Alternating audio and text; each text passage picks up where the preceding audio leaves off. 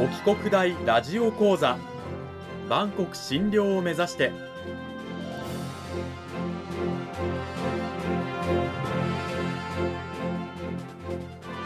番組タイトルにある万国診療とは世界の架け橋を意味する言葉です。この番組はアジアの十字路に位置するここ沖縄にある沖縄国際大学で日々どのような研究や教育が行われているのかを発信していく番組です。案内人はラジオ沖縄アナウンサー小橋川響が務めます。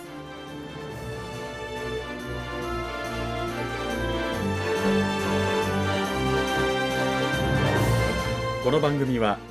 沖縄国際大学の提供でお送りします。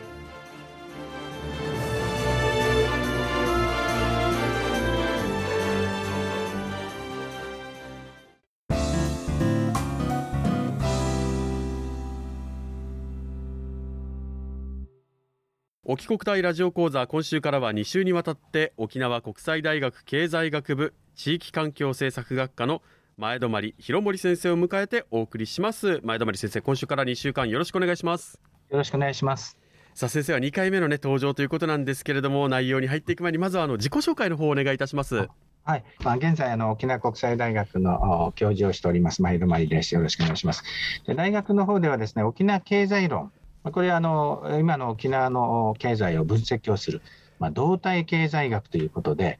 沖縄経済は日々変化してるんですね。まあ、こういう動きをですね、捉えていく沖縄経済論ですね。それから当初経済論というのも担当してます。これは沖縄はですね、当初圏として独特のやっぱり経済が必要ということですね。そのあたりの当初経済論も担当しています。それから琉球王国の時代からですね、現在まで続くあの琉球沖縄経済史、ここら辺も含めてあの実は大学院でも沖縄経済特論とかですね経済特殊研究ということで大学院も担当しています。そんな前泊先生をお迎えして今週から2週にわたって講義タイトルは復帰50年沖縄の基地と経済と題してお送りしていきたいと思います。さて先生あの今年で沖縄は復帰から50年ということでね、一つの大きな節目を迎えたんですけれども改めて復帰を捉え直すいい機会になっているかなというふうに思うんですが沖縄の復帰とは一体何だったのか？ということでねまず先生からはちょっとお話を伺いたいと思うんですけれども。そうですねあの今年、まあ、7月にですね沖縄県史というのを出しました。これはあの現代編ということで戦後のですね1945年から現在までまさに2022年までをですねえー、総括をする形で検証を出しています。まあ、その中で戦後27年間は米軍統治下に置かれている。これはなぜだろうというと沖縄戦ですね。戦争で負けて日本が米軍に占領された。まあ、その際に沖縄は沖縄戦があったのでそのまま米軍が駐留して米軍統治下に入った。そして1952年サンフランシスコ講和条約で日本は主権を取り戻す戦後に入っていくわけですけれども残念ながら沖縄はその際に天皇メッセージっていうのも影響したと言われていますが、うん、昭和天皇が沖縄はアメリカが統治した方が日本とアメリカのためになるという、まあ、そういう発言もあった、まあ、それも影響したと言われていますが、講和条約の際にですね沖縄は引き続き米軍米国統治下に置かれるという、まあ、そういうことが決まってしまいました。まあ、このために戦後27年間米軍統治下に置かれるわけですけどもまあ、そこではもう基地をたくさん作られるそして銃剣とブルドーザーで家も壊され土地も取り上げられていくというそういう横暴なことに対して沖縄県民がですねこれではもうあの人権も無視されて我々の自治権も否定されているともう日本国憲法の庇護のもとに行こうというようなことで復帰運動が始まっていきます。うん、で最初はこの復帰というのはですね祖国復帰運動だったんですね。祖国日本でその祖国日本に帰ろうという祖国復帰運動はちょっと待てと日本が祖国だとするならば琉球王国って何ってそんな話になっちゃうんですね。ですから1952年のサンフランシスコ講和条約発行の日この日をもって沖縄が切り捨てられたっていう、まあ、それで講和発行の日を屈辱の日というふうに沖縄で言ってるんですが沖縄が日本だとすれば切り捨てられて屈辱なんですが沖縄が琉球王国だとすればこれは屈辱でも何でもない話になっちゃうんですよね。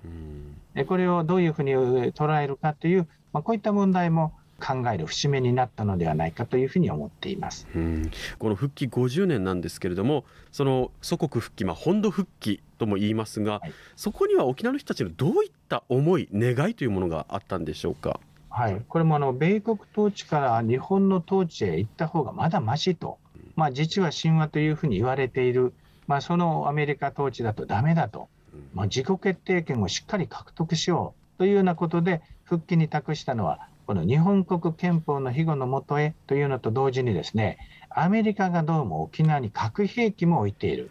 そして核攻撃をする拠点にされる。そういう意味では核の報復を受ける危険性もある、まあ、そこから核抜きの沖縄を実現する。そして本土並みということであまりにも沖縄が過重な基地負担を強いられている。これを本土並みにせめて、ね、持っていってほしいという。核抜き本土並みというのが沖縄が復帰するときに託した県民の願いだったと思いますね。まあ、その後は復帰が決まったら今度は基地のない平和な島にしてほしいという。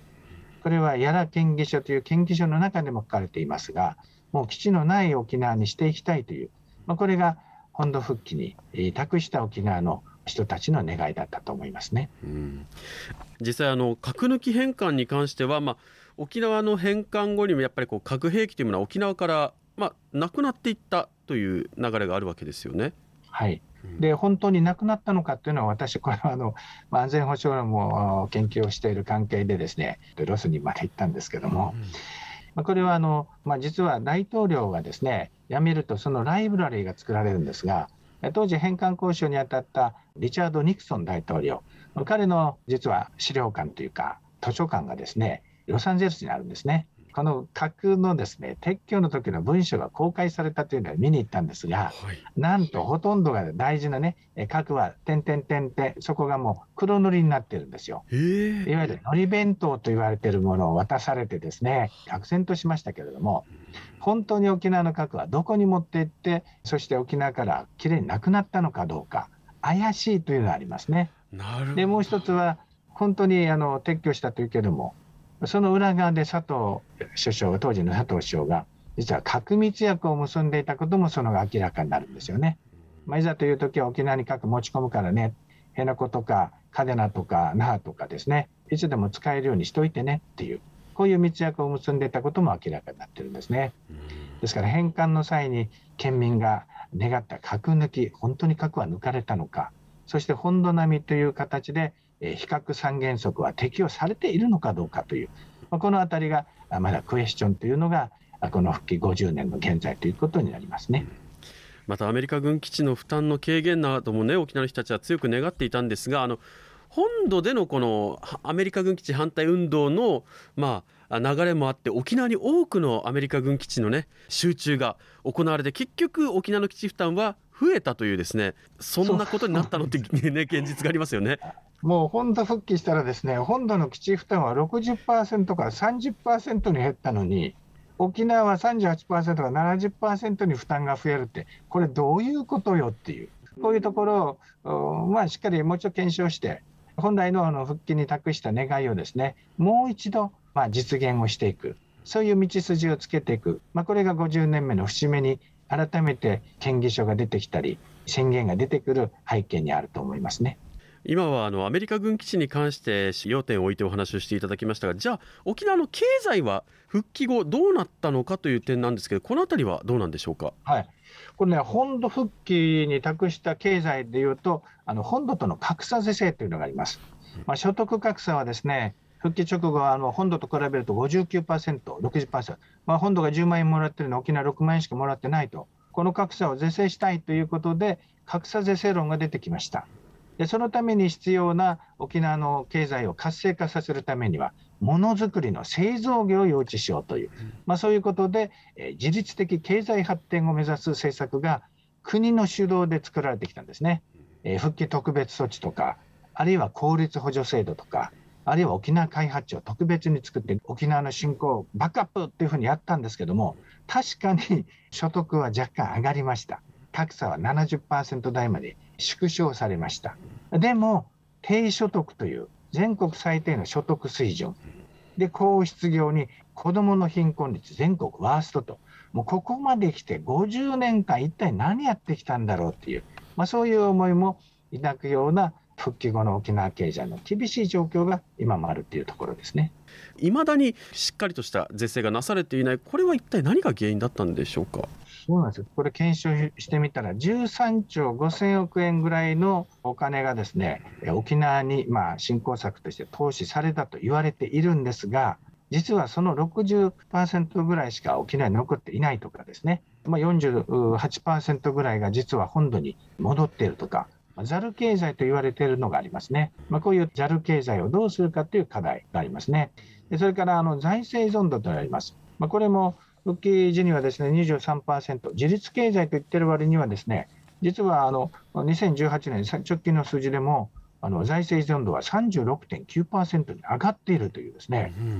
で自立のための製造業の比率も10%だったのが4.3%逆に減っちゃってるという。で、サービス産業という雇用の非常に不安定で低賃金労働の多いサービス産業が67%から82%まで上昇したという、まあ、これ、観光業が一気に、ね、伸びたと言いますけれども、非正規労働が今44%という、非常に不安定なですね賃金構造、あるいは産業構造になってしまっているという実態がありますね。貧困問題をどうクリアしていくかっていう大きな問題、これも44%働いている人の半分近くが非正規労働になってきているというところでは、将来にわたってやっぱり不安を抱かざるを得ないような産業構造になっている。沖縄が先んじてますが、日本全体もその沖縄化が進みつつあるという、まあ、そういう意味では沖縄の経済問題を解決することが、日本全体の経済の構造を変えていく機会にもなるという、まあ、そういう状況にあると思いますね。今週は沖縄国際大学経済学部地域環境政策学科の前泊博盛先生にお話を伺いました。前泊先生どうもありがとうございました、はい、ありがとうございましたあの沖縄にはですねいろんな問題がまだまだたくさん山積みだとえー、山積しているということなんですけれどもあのそれを踏まえて前泊先生来週はどういったお話を聞かせていただけるんでしょうか？はい、沖縄経済というのはですね実は産経経済と言われています、まあ、産経というのは基地とですね公共事業そして観光の産経依存経済と言われています、まあ、特に基地ですね。沖縄の基地経済どう変わっていったか。これを来週はお話をしたいと思っています。前泊先生また来週もよろしくお願いします。よ